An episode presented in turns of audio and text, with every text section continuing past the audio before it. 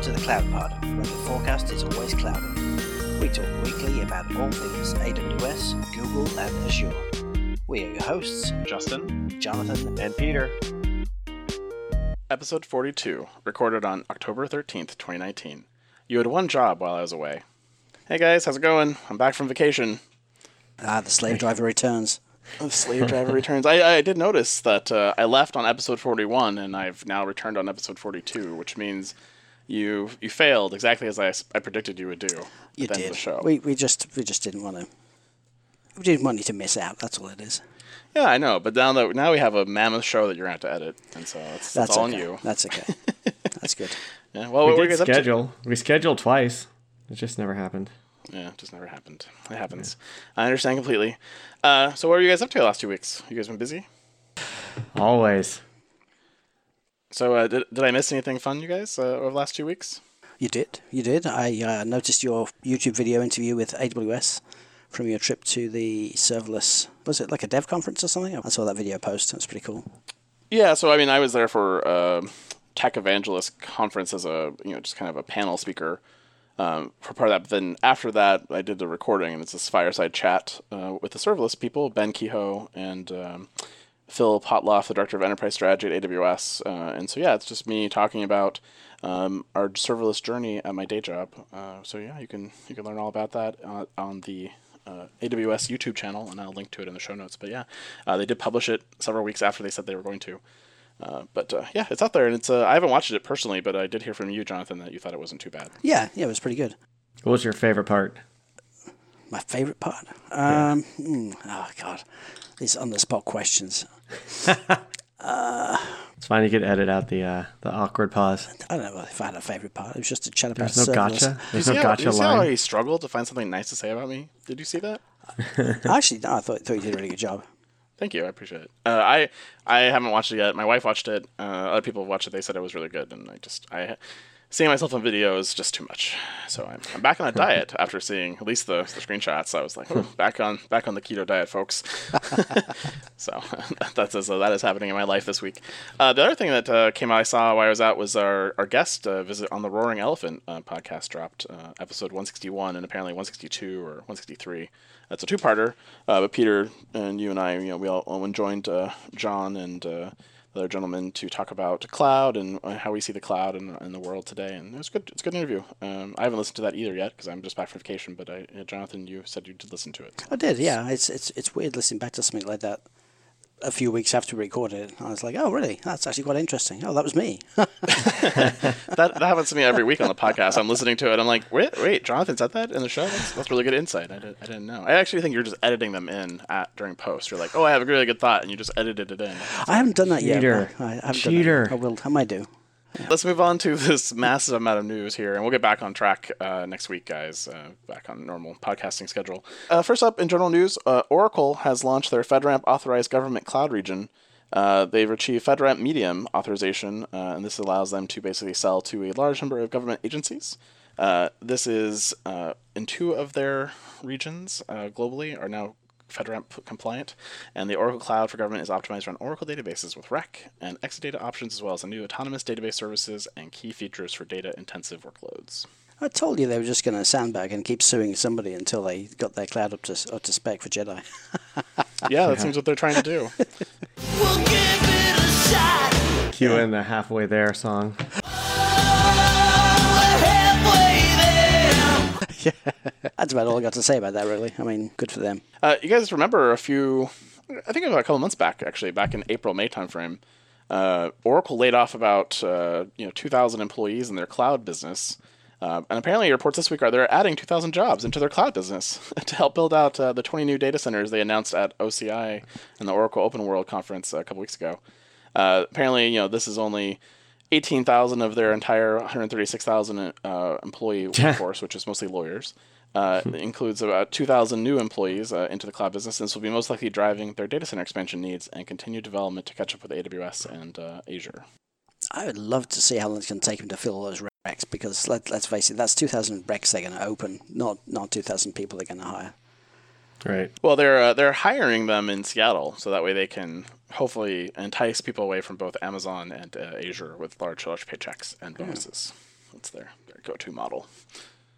Uh, that's I, that's that's also where they laid off everybody in April May too. So they have a lot of office So crazy. Don't you think it'd be cheaper to just train people on doing something different? Uh, it just clearly shows how how disjointed their strategy is for cloud, and they have no idea what they're doing, and they are just flailing trying to get any relevance in the space.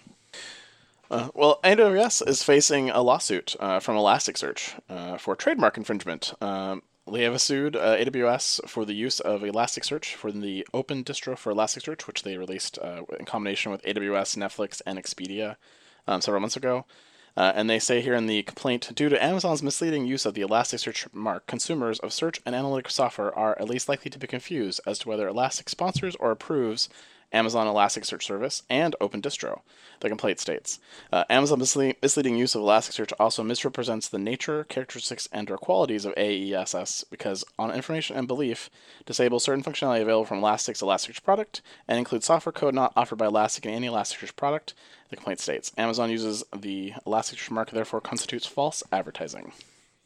Yeah, so that's a that's the interesting salvo from the the world of Elasticsearch and AWS and open source. The, uh, Yeah, I was pretty surprised when Amazon came out and used Elasticsearch in the name. It seems so much easier to just avoid it, but uh, I was I'm not and not surprised that this is the outcome. Yeah, I'm not surprised either. I think we talked about this on the show actually that um, using Open Distro Yeah. for Elasticsearch was kind of a dirty, dirty. It move, was, but but uh, if you this if you make a derivative work from an open source product, you you're kind of obliged to uh, reference the original documentation. So the fine line between copyright and, and trademark, but I'm sure the word Elasticsearch appears all over that repository, which is open source. So to to, to, to claim that they're that they're using it um, illegally, I think is, is probably not something they're going to win. Yeah, it'd be interesting to see. I mean, if if they do win, uh, then you know we continue to have things like MariaDB, which Right. no one knows are tied to MySQL. And if they if they lose, maybe we can get Right. It's not owned Yeah. by Oracle SQL instead of uh, MariaDB. So yeah, I definitely think there's uh, there's interesting ramifications one way or the other. But uh, I definitely think it'll be an interesting case to follow in court and see if they uh, end up anywhere. They are asking for an injunction uh, on this right now from Amazon to stop distributing Open Distro for Elasticsearch while this court case goes through. I don't think they'll win that. Um, or if they do, that'll just be you know Amazon has to rename it temporarily. It'll be Um, Amazon Search with pull it off Elasticsearch and get it compatibility. There you go. Well, and I, I wonder if Mongo is coming very soon uh, to also sue them for DocumentDB uh, with MongoDB compatibility. You think they would, maybe they should have teamed up? They're both you know they're both open source companies that are pretty small. Yeah, really. Yeah, Pooled there's no mention of legal Elastic funds. suing Netflix or any of the other partners in the project, though. So it's Well, they didn't advertise it. I think it's because they didn't advertise it and they didn't they didn't Yeah. announce it and they didn't put it on their blog. So I think that's that's what happens. Uh, well, moving on, uh, let's talk about Ansible. Uh, so there was a recent uh, analysis by John Furrier of the of the Cube uh, and Silicon Angle, uh, talking about Ansible holding the pole position for automation, uh, and he asked the question: Is it too good and too small, though? Uh, he says automation is going to grow into a highly competitive, highly relevant, and lucrative marketplace for companies, and Ansible is in the pole position to capture that for Red Hat. Uh, they actually have proof points. The community is demonstrating that the process can be more efficient, the technology works, and people are transforming with this technology at the Ansible Fest uh, in Atlanta a couple weeks ago. What do you guys think about Ansible? I'm not uh, a huge, huge fan of it because I, I think you don't really need it, but uh, I know some people are really big fans of it. Yeah, I'm not really. I mean, I think uh, as far as infrastructure automation goes or infrastructure you know, orchestration goes, it was uh, it, it's nice to have like a a solution that works in a private data center or perhaps in the cloud, and it would want a common platform, which Terraform is kind of trying to do the same thing. But as far as like online configuration management and tweaking things live, I don't know. I've never been a great fan of doing that kind of thing. I'd rather build a new thing, test it, and then switch over. Uh, so, so you got a good failback path, rather than tweaking stuff in production. I can say that uh, I've been playing engineer at customers for the last five months or so, doing a ton of Ansible, and I found some amazingly fun ways to use Ansible to uh, to create configurations. And you know, for the most part, it's not tweaking live boxes; it's using it to automate the build of boxes. But um, doing some super cool stuff around a much smaller set of configuration management code to manage that does lots of stuff like you know 150 lines of Ansible code that and YAML that uh, ends up generating 4,000 lines of uh, configuration code and the box is needed for the type of software that's running on the box. So I think it's super cool, and I think there's a like a million different uses for stuff like this. Um, not necessarily just making sure somebody didn't change your Apache config. Fair point. I mean, it's not really designed to do drift detection or anything like that. It's not like a chef or a puppet uh, that'll you know reset a configuration back. It's a one-time orchestration play, right? So I have you know several thousand nodes I want to go change Apache to. Um, I can run Ansible to do that as one use case I know, and then there's a couple others like you mentioned for uh, baking images. Um, I actually think it's interesting from a security perspective too, because you can use it to go search, uh, you know, thousands of servers for a specific file that may be a vulnerability related thing. Um, I think there are some benefits to it, but it, it I don't know that I agree with it as being this end all be all configuration management tool. That's where I struggle with it. I think it has a lot of really great orchestration capabilities um, across thousands of hosts or across network devices and such, but I struggle when people talk about it as a replacement for Chef or Puppet. It would be my preference over Chef, to be honest, because I think Well, I mean, I think anyone's preference over Chef right now. Yeah, I liked it over Chef. I because I did a bunch of ops work stuff in the past with Chef, and I I thought Ansible uh, was both more powerful and easier for me to grok yeah, how it worked. But I mean, like uh, you do a lot of cloud formation, so I mean, how do you feel about Cloud init versus Ansible, or have you tried anything with Salt Stack? Because I, I particularly like Salt right now as well.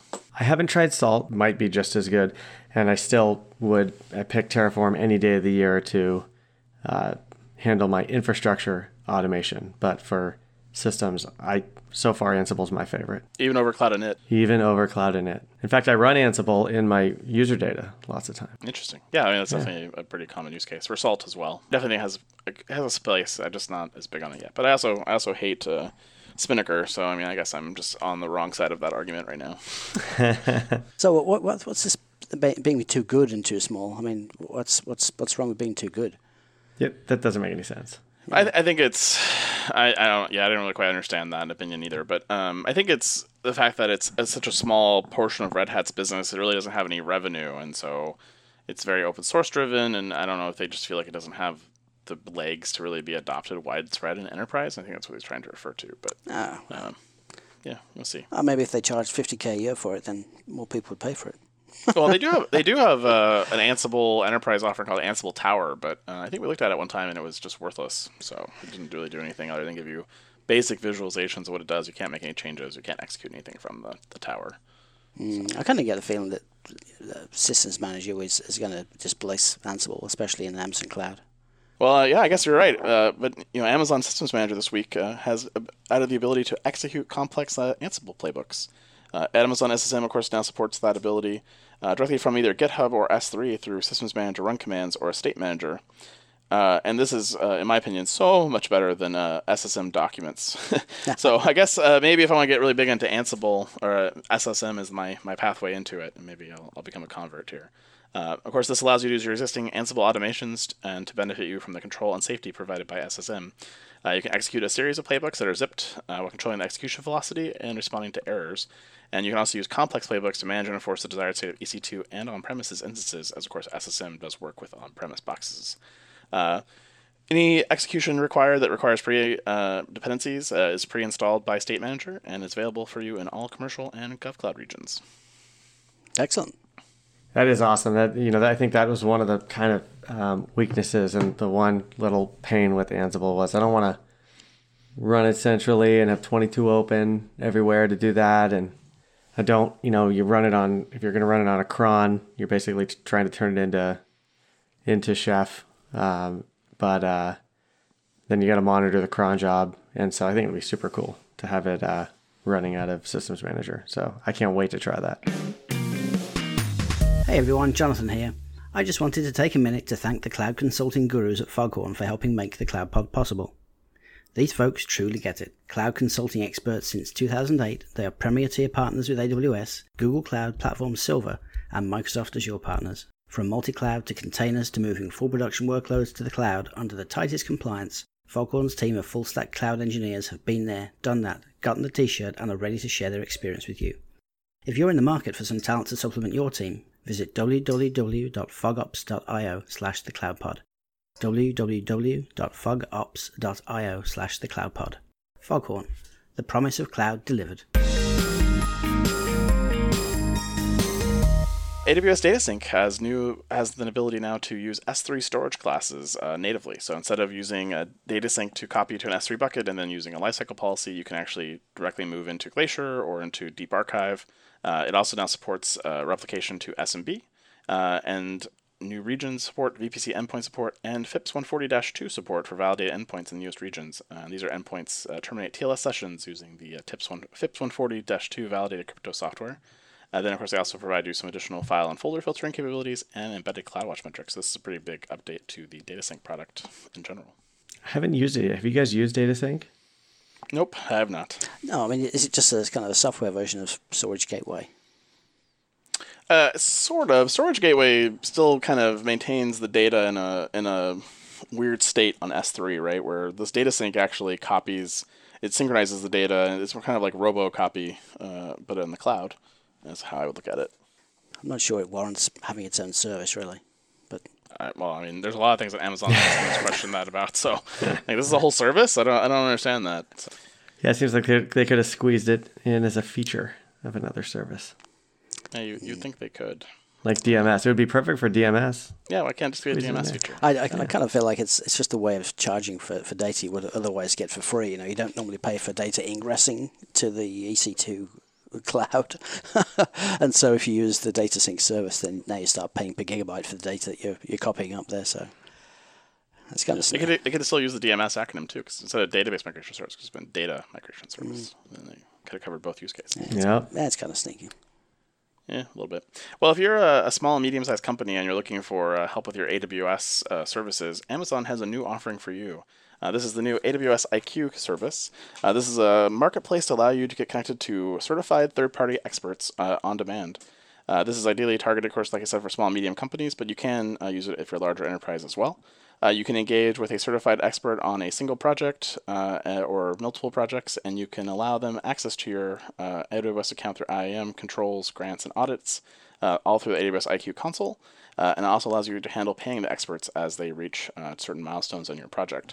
Uh, so this is a nice little simple uh, project management outsourcing capability to allow you to simply uh, outsource some very common AWS tasks. So this is pretty nice. Uh, I actually signed up for this months ago because I'm a certified DevOps engineer. And so they sent us an invite email to us go sign up for your profile and all that. Uh, and so you can actually find me in the directory if you look for me. Did, did- can I can I buy you? Uh, you know, no, you can't because I'm busy, but uh, I, won't, accept- I won't accept your bid. Uh, but you know, it's uh, definitely, definitely, uh, I'm out there in the system, and uh, I, something. If you're certified, go sign up for it. If you're looking for freelance work, um, unlike me, and if you are looking for help, uh, but you don't want to go pay for a very large uh, Accenture type company, uh, of course, call Foghorn first. Uh, but if that doesn't work for you, uh, then definitely check out AWS IQ. Yeah. Smooth. It's funny. It's just these products have been these- marketplaces have been around for so long. Uh, it'll be interesting to see if it um, gets traction. I like the fact that you know versus something like Upwork, who's been around forever. Um, you know, it's integrated into IAM, it's integrated into the billing system, so you don't have to, you know, you don't have to set up a new relationship with Upwork or anything like that, just for this simple case. Um, but uh, of course, if you're a small medium business, I assume you're doing a lot of work with Upwork uh, for other things like marketing and and logs and and uh, podcast editing, etc. So there's definitely things that you're doing probably already on Upwork. So I don't know how much it makes sense, but it's a good idea. Glad to see Yeah. it. I'm not sure if it's good for the people who are doing the work though, because it's it's you create a marketplace like this, and, and all of a sudden it pushes the uh, you know your income down significantly. Or maybe it makes it go up because you have to be certified to be on this, and so you can potentially charge a premium rate. Okay, we will find out. We'll see. We'll see. We'll see. I wonder if there'll be numbers out there for us to compare. I wonder if they'll publish anything. I don't know. Yeah, I'd be curious to see, uh, you know, if you can use them to augment your own project teams or something like that. Like, hey, I need this person who, who really understands Cloud HSM, for example, and I can go grab a guy on there and, and pay him uh, for a little bit of work. It'd be kinda interesting to see. Especially with the, the wide number of services you can get with AWS now, it's hard to find people who know all of them. like, I, I think if you ask Yeah. any of us how to make Elemental work, uh, we would all say, I have no idea. Because I don't think any of us Right. used it. Uh, and so that's uh, definitely something that you might want to get expert help for. Uh, EC2 has some new high memory instance classes for you. These are new bare metal instances available to you in 18 terabyte and 24 terabytes of memory configurations. Uh, these are ideally for SAP HANA workloads. Uh, and these are eight socket instances powered by Cascade Lake based Xeon processors running at 2.7 gigahertz. Available in US East 1 only today, uh, but more regions coming very soon.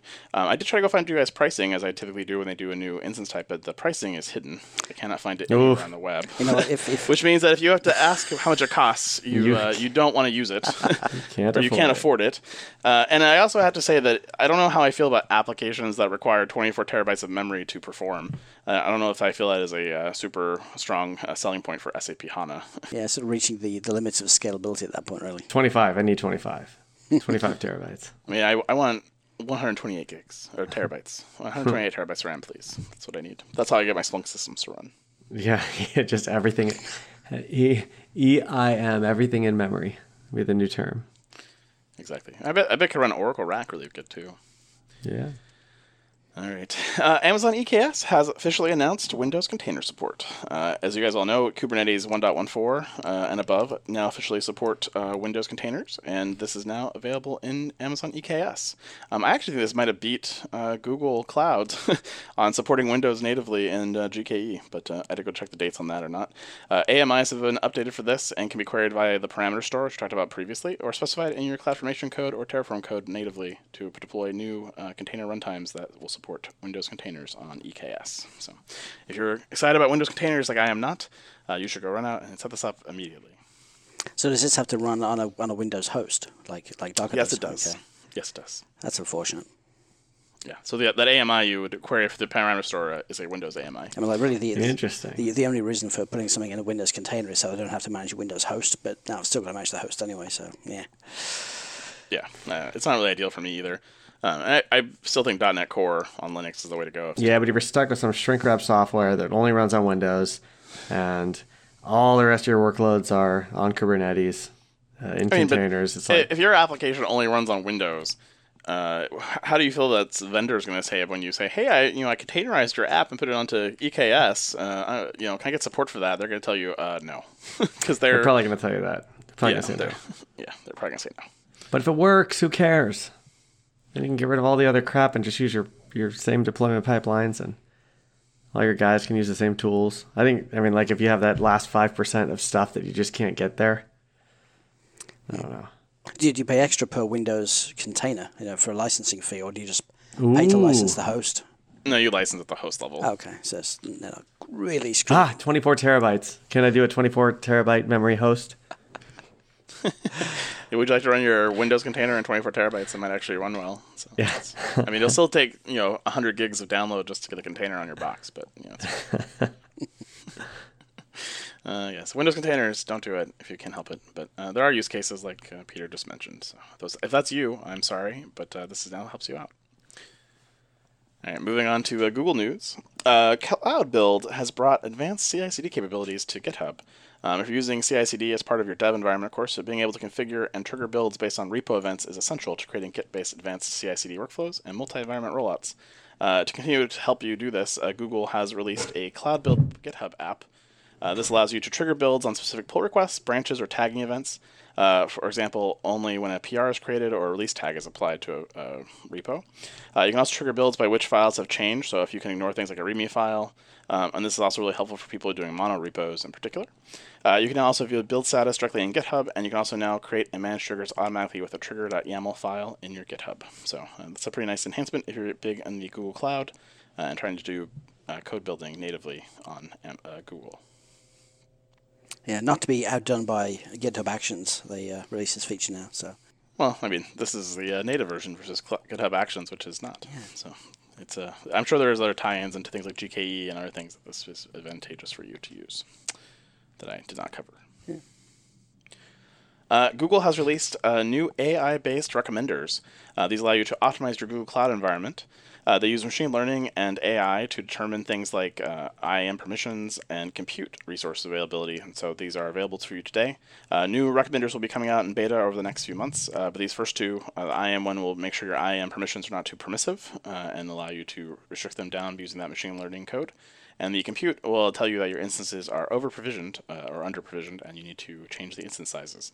Uh, so these are nice uh, little tools to help you save money on Google.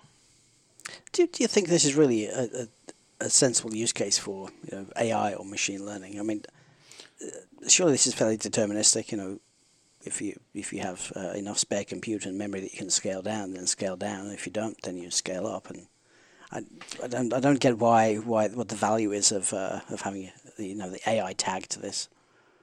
It's Because it's marketing, Jonathan. statistics. I mean, statistics.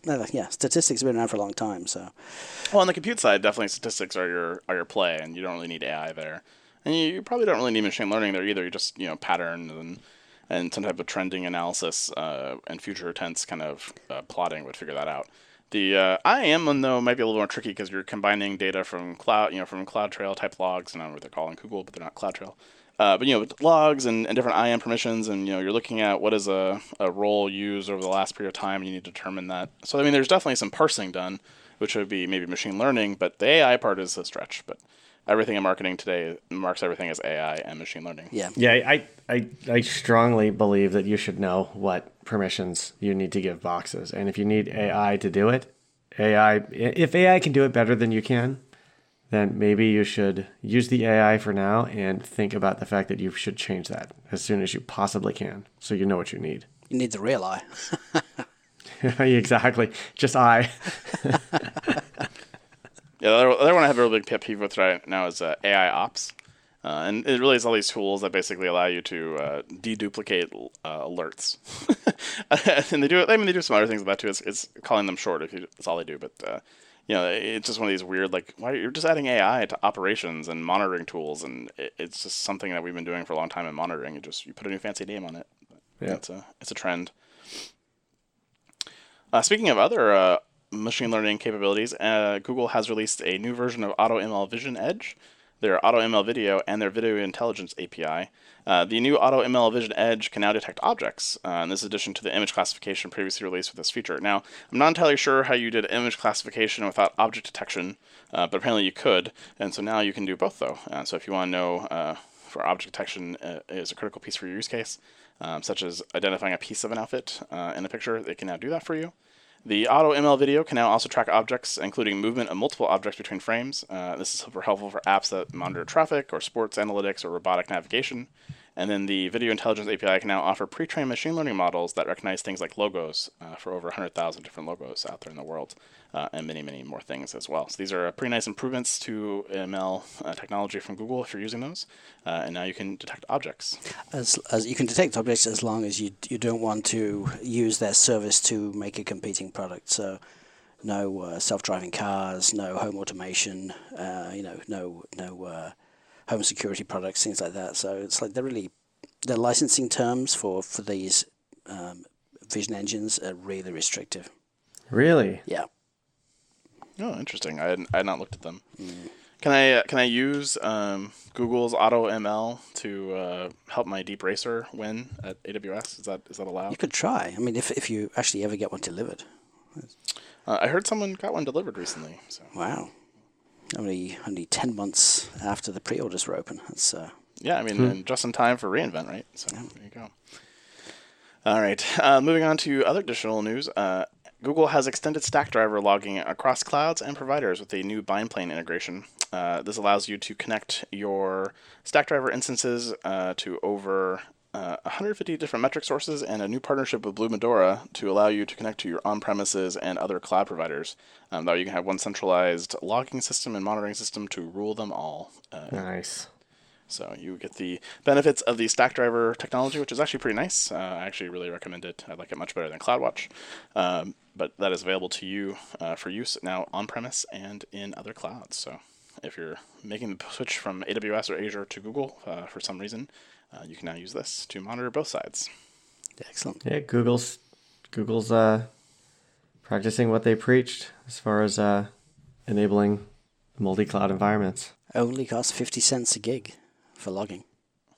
Only 50 cents per gig. Fifty cents a gig. That's uh, that's uh, Splunk worthy. Uh, it's that's cheap compared to Splunk. So I don't, I don't know what you're talking about there. Still 10x 10x uh, CloudWatch logs, but Yeah, cheap still- compared to Splunk. Yeah. But can you send CloudWatch logs from on premise? Is that a possibility? Maybe you could send CloudWatch logs from anyway. Yeah. But CloudWatch CloudWatch isn't um, a debugger or a tracer or a profiler or application. Oh, yeah, it doesn't have anything else that Stackdriver no, has. No. yeah, it's very very bare bones. Threshold, notification. That's Mm-hmm. it. Yep. And, Very and true. billing. Don't forget billing. Right. Moving on to Azure, uh, they have announced the new Azure Storage Explorer 1.10. Uh, this apparently in the press release has said that the Azure has released a new version. The latest version adds several exciting new features and delivers significant updates to existing functionality. These features will make users more efficient and productive when working with Azure Storage, Cosmos DB, uh, ADLS Gen 2, and managed disks. Uh, the new features include new user settings, ability to explore canonical snaps, and support for managed disks. Uh, so I guess if you are trying to make sense of all of that massive amounts of storage complexity that you have in Azure, this uh, will help you do that. And, and what were the exciting ones? Uh, I, d- I don't know. It- that was that was the. I, I tried to emphasize my my wording there. Maybe it didn't come across. I, I mean, I did do the I did do the finger quotes when I said exciting, but you guys didn't see that. Yeah. Uh, Azure Sentinel general availability uh, is now out there. A modern SIEM reimagined in the cloud. Uh, Azure Sentinel, of course, was announced uh, sometime last year as their SIEM offering f- uh, to compete with things like GuardDuty and Security Hub. Uh, and with the help of customers and partners and feedback from over 12,000 trials during the preview, they have brought the power of Azure and AI to enable SOC teams to achieve more. Features of the now GA product include the ability to collect and analyze nearly limitless volumes of security data, apply analytics, including machine learning, to detect threats, expedite threat hunting, incident investigation, and responses, uh, building on their expertise of Microsoft and community members with the Sentinel GitHub repo with over 400 detection, exploratory, and hunting tech queries, plus Azure notebook samples and Python libraries, and support for managed service providers and complex customer instances. Uh, pay as you go for Sentinel at $2.60 per gigabyte, or you can commit to discounts in advance if you are going to use this as your SIEM solution, which I would recommend you do, because uh, once you get this data, it's very helpful. So uh, Azure wi- beats out Google and uh, AWS to uh, SIEM. Yeah, and it's, to a true SIEM. and it's really pretty too. Oh yeah, uh, it's, it's very sexy. I, I still hope that AWS and uh, Google come out with competitive uh, things for this because it's it's really sexy. I mean, if not, then then you know, potentially you could uh, ship your data off to to Azure to visualize and do uh, do uh, analytics on. Yeah. Great, I can I can send all my CloudTrail logs from uh, AWS, pay outbound traffic fees to Azure to then process in their SIEM. That's great. You get what you pay for. Do but it's so pretty. It's so pretty. Uh, I, I love a good tool. It's a, it's a great tool. So. all right. Uh, Windows Virtual Desktops are now generally available worldwide. Uh, Windows Virtual Desktops is the only service that delivers simplified management, a multi-session Windows 10 experience, optimizations for Office 365 Pro Plus, and support for Windows Remote Desktop Services, apps, and desktops.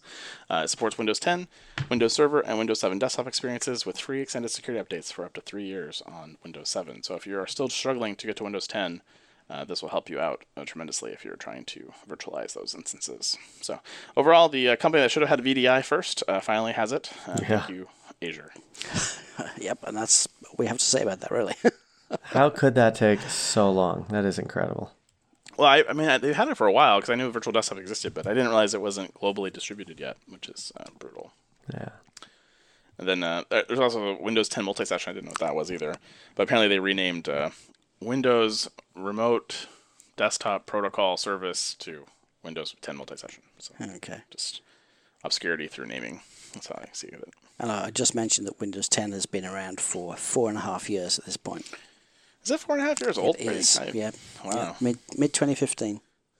Wow. I should really reform my Windows box someday because I think it's still running a preview, vision, preview version of Windows 10. Uh, well, details. Uh, Microsoft and Pivotal are launching a new Azure Spring Cloud service. Uh, this is now available in preview to you. Uh, this makes it easier for developers to build microservices-based applications atop the Spring Boot framework. Uh, Azure Spring Cloud uh, in private preview allows you to have a fully managed and production-ready Azure cloud service that can be used to build scalable microservices without worrying about the supporting information technology infrastructure. Uh, Spring Boot is, of course, a simplified version of the overall Spring framework. It also comes with kpack, uh, which is a set of resource controllers for Kubernetes and is fully integrated into Kubernetes uh, service on Azure, AKS, and also easily integrates into the Azure monitoring service uh, to give you insights onto the state of their application health and performance. So there you go. If you're using Pivotal and you're a Java shop on Azure, I'm sorry, uh, but now you can make it easier on yourselves with this new managed infrastructure. I can't think of anything to say about Spring. You guys are you guys are shocked with amazement of Java Yes. on, on Yes. Azure. I see it. I see it. I got it. I, under- I understand. Introducing the uh, preview of direct upload to Azure Managed Dis- Disks. Apparently, uh, if you're using Azure Managed Disks and you want to transfer a VHD uh, from your on-premises environment uh, to the storage uh, system on Azure, you had to either use a storage account uh, before converting it to a managed disk, or attach it to an empty uh, disk on a virtual machine and do a copy uh, between disk drives. Uh, both these methods, of course, are disadvantaged because they're stupid, uh, and either from requiring you to provision more storage than needed, or the increased cost for running a VM to do the data copy. Uh, and now Azure has given you basic functionality that you should have had all along. So there you go, you guys. Hey, and that Azure Storage Explorer we talked about earlier, this is one of those exciting features it now supports. I mean, There you go. I don't know if you've ever built your own AMI from uploading a virtual disk on AWS. It's it's pretty clunky. I looked at it one time and I. Like after step seven, I was like, I'm not doing this. Yeah, I know you- it's not worth. It's not worth my time. You gave it to me to do. I think I did. Yeah. yeah. It's great when you miss the fine print and you didn't do the one tiny little thing you're supposed to do, and then it doesn't work, and you have to start all over. Yeah, it's like you get to the end of the recipe where it's like, um, by the way, you should have preheated your oven to 500 degrees. Yeah. And this has to be in the oven within five minutes yeah, of finishing exactly. and mixing yeah, it, and you're yeah. like, no. The souffle sinks, whatever. I don't know. It's, it's kind of weird. Like, I, I really think they should ab- abstract all this stuff away. I mean, Azure clearly disagrees with you, Jonathan, because they have so many storage offerings to you now that they have a storage explorer to allow you to check them all out. I'm sure someday we will look back at our podcast and laugh at how complicated everything was. Uh, I hope that day doesn't come soon because we're having fun with the podcast. And if it's something, we, won't, we won't have to podcast anymore. Eh, just be something. There, there will be something else to talk about. There's always something to do. All right. Uh, well, Peter, I want to take us to the lightning round. Yeah, oh my goodness. This is chock full, so we're going to crank through this one. Starting with AWS Marketplace now supports paid container software on Amazon Elastic Kubernetes Service, EKS. Oh, look, uh, Splunk is a container, and the to go with it. That's really cool, cool actually. I'd it'd be, uh, be good to distribute your apps that way. I want to sell something on it now. I'm Yeah. getting excited again to sell something on the Ooh, what are gonna sell, Peter? Something, some lightning round organizer container for Yeah. hundred dollars an hour. exactly. You don't know what it is, but just buy it and spin it up, and you might, for, if I'm lucky, you might forget it's running. That that's the secret to many many uh, pay as you go models. I think Yep. on Amazon. I, I really want the marketplace to support lambdas, and I want to provide a lambda and let people invoke it rem- remotely, and uh, and they pay me per invocation. I just provide the service. There you go. Moving on, Ela- uh, Amazon Elasticache announces online configuration changes for all planned operations with the latest Redis 5.0.5. But what about all the online configuration changes for unplanned operations? Do those two? Ooh, what does happen with those? Feature request. Amazon ECS supports automated draining for spot instances running ECS services.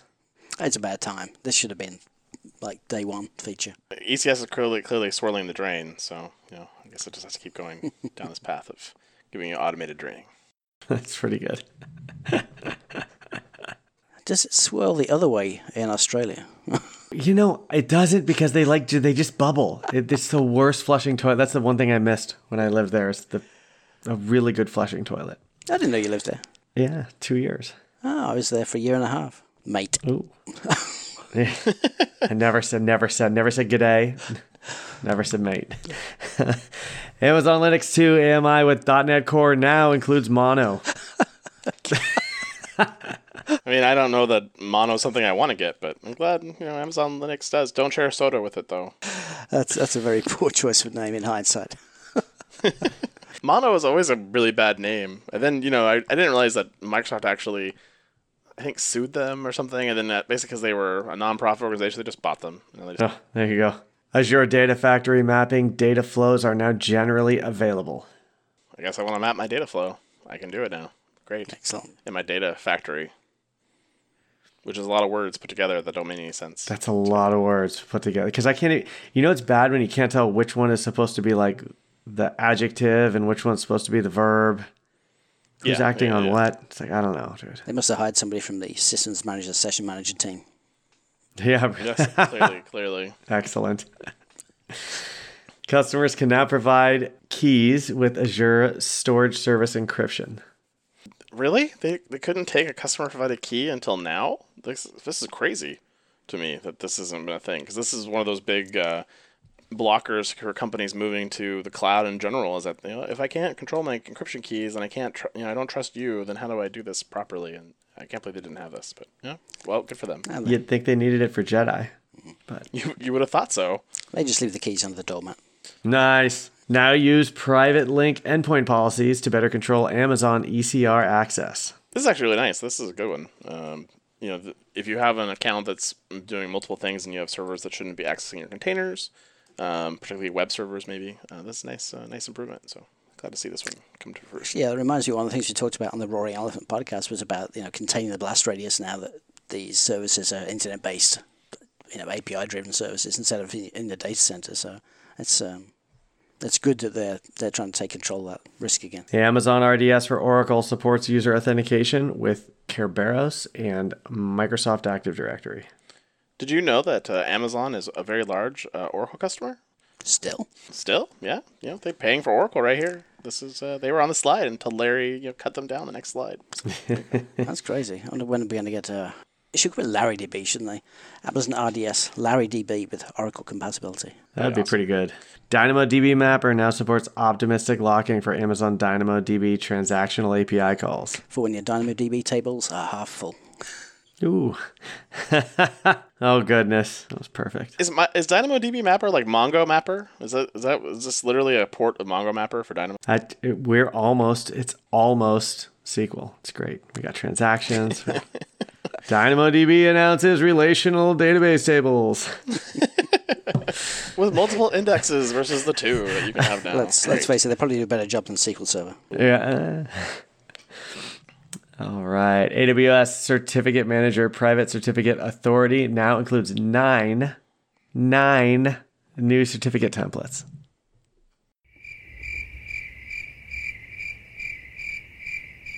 Announcing the latest release of AWS Thinkbox Deadline 10.1 with performance enhancements and ease of use improvements.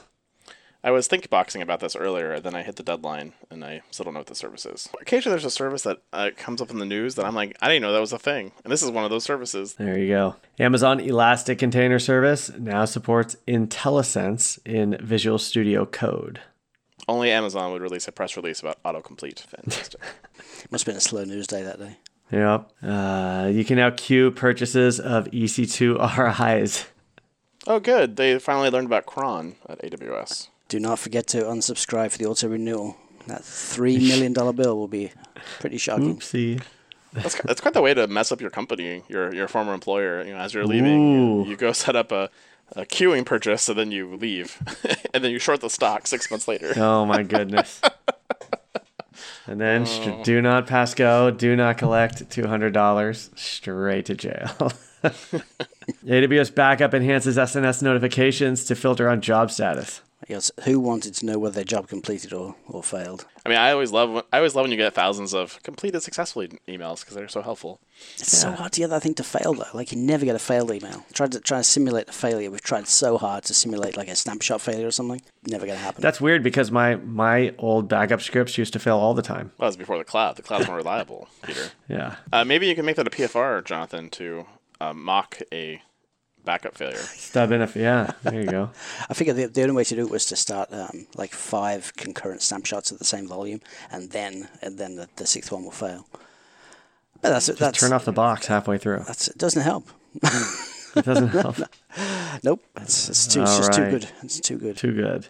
AWS Direct Connect announces resiliency toolkit to help customers order resilient connectivity to AWS. You know, there's a company called Comcast. They make cable modems, and there's another company called AT and T, and they also make internet service. And if you call both of them and you say, "I like a circuit in my data center," I get two of them, and they're different paths, and that's resiliency. So, I mean, that's all this service is offering to you. I just saved you a bunch of time and effort, so you're welcome. Now I see what I've been doing wrong. I've been calling Comcast the whole time and telling them I Yeah, want. so you call, you call Comcast for both sides, Both yeah, sides. this won't work for you ever. Uh, you know, it only works. It, works fine until Comcast goes down. Uh, you know, it's actually kind of funny this one because we, in our very complicated uh, network, we have multiple data centers. And then we have direct connects at two of the data centers, but we have a single link. Uh, at each of those data centers, and then if we have a failure of one of those links of the direct connect, we actually can route the traffic uh, on the our backbone uh, to the other AWS region, and then that would access the rest of the AWS. Uh, but every time we do a well-architected review, it comes up as the number one finding, like your uh, direct connect is not uh, highly available and resilient. And I'm like, yeah, because it's designed that way, dorks. Yeah, but Yeah, they don't understand. They don't understand that one at all. And they're like, you should, you should do a well-architected review of this. I'm like, why? So you can tell me that I'm missing a link that I already know I'm missing that I did on purpose to save me a lot of money. AWS Snowball Edge now supports offline software updates for Snowball Edge devices in air gapped environments. You know, I, I never realized that people apparently buy snowballs and just leave them in their data center forever, air gap, so they need to be updated. It seems like something that you would be very transient, wouldn't you? You, you order the snowball, you copy your thousand petabytes to the fleet of snowballs you bought, and then you ship it back. And then wouldn't Amazon update it? Why why do I have to do it in my data center uh, unless I'm holding it on for too long? Which I, I guess that's what people do. I'm envisioning five and a quarter inch floppy. One million of them. Yeah. That's funny. Insert next disk. Insert next disk. I've still got some of my original uh, like Dell computer USB sticks from when when uh, USB memory sticks were were new, and they're like 16 meg each. oh yeah. The Snowball Edge was like Amazon's solution for uh, mobile Amazon data center at whatever location you want because you know they, they tied outposts to a local region and it doesn't work offline. But the Edge you can deploy anywhere. You know in, in a in a container with a power supply, and you've got portable Amazon data center. But still, the point is that you're doing large scale data transfer in a in an air gapped account or on a cruise ship or whatever else. Um, eventually, the data still has to go back to AWS. So eventually, you're going to ship it back to them. So I, I just don't know how long people hold these onto these that they need to uh, worry about software updates. Maybe they, maybe they just found that people wanted a different use case for what they what they imagined when they made the product available. Yeah. Maybe Yeah, like don't they get the uh, thing and then they're trying to load data and it's not working and they get the tech support team is like, "Oh, you need a software update." And they're like, "Huh? I'm not shipping it back to you to wait for the software update. Send me the software." Uh, this kind of screams of uh, military use cases, I think, for air-gapped snowballs to, pro- to provide AI and compute. You know, in the middle of nowhere. It's, it's definitely interesting too. I wonder, um, you know, how many people are like, "Hey, I need storage in my data center. I'll just call Amazon and get a snowball," and they just pay for it Yeah. forever in their data Maybe. center. I wonder if, I wonder if that's I'm a going thing. to compare the price of that with a with a NetApp or something, honestly, and see quite how they uh, Hmm. quite how they compare. Amazon Kinesis Data Firehose adds cross-account delivery to Amazon Elasticsearch service. Lawsuit. But the I think the Amazon Elasticsearch service was with a partnership with Elasticsearch. So is that also under the lawsuit? Oh no, um, Elastic claimed that it was never a partnership. Oh. Yeah. Yeah, well, I mean, I, I would think this makes sense that you would want to have, uh, if you're using Kinesis uh, as your logging transport layer, that you'd like to be able to send multiple uh, accounts to one single Elasticsearch service. So there you go. I think I saw a blog post actually earlier somewhere ranting about how awful the Amazon Elasticsearch service is. I'll, I'll find a link to that and, and post it. There you It go. a pretty good medium uh, blog post I saw this morning. A good medium blog post. Wow, that's a that's a So, I mean, there's, there's many there's there's many that are good. It just the, you know Medium is a terrible platform. So they should have called it mediocre. Now, ooh. that's a danger. Median. Application load balancer and network load balancer add new security policies for forward secrecy with more stringent protocols and ciphers. And if you talk about it, they'll have to shoot you. Yeah, I just told you. Now I have to kill you. I don't know why this is newsworthy. Like, I'm glad you added new security policies that are more secure and more stringent. It seems like something you should do as a cloud provider. That's what they do. They they make news. They make uh, announcements about tiny, teeny, tiny little features. All right, Peter, what's the score? So I had this one neck and neck. Exactly half the points went to Jonathan, and exactly half the points went to Justin. But Jonathan's half was half full. Hey, Wow. All right. All right, I have marked you down, Jonathan. It's 11 to 15. excellent, excellent. I, I don't know about that scoring there. That was but, uh, pretty fun. Come on, that was perfect. Excellent. Very nice. Again, check us out on the uh, Roaring Elephant podcast if you want to hear us talk about cloud, uh, pod, weather for report, as they're calling it. And then, of course, my YouTube uh, video and uh, tweet at us uh, at if you'd like to uh, tell us what you think about either the Roaring Elephant podcast or the uh, my YouTube video. And you can tell me how awful it is. It's fine. I'm, I'm okay with it. Uh, anyways, and we'll see you guys uh, all next week here at the Cloud Pod. Thanks. Cool. Thanks. Good night. Thank you. Good night. And that is the Week in Cloud. We'd like to thank our sponsor, Foghorn Consulting. Subscribe on iTunes or wherever you get your podcasts and tweet us your feedback at hashtag thecloudpod or join our Slack channel, go to our website, thecloudpod.net, for sign up instructions.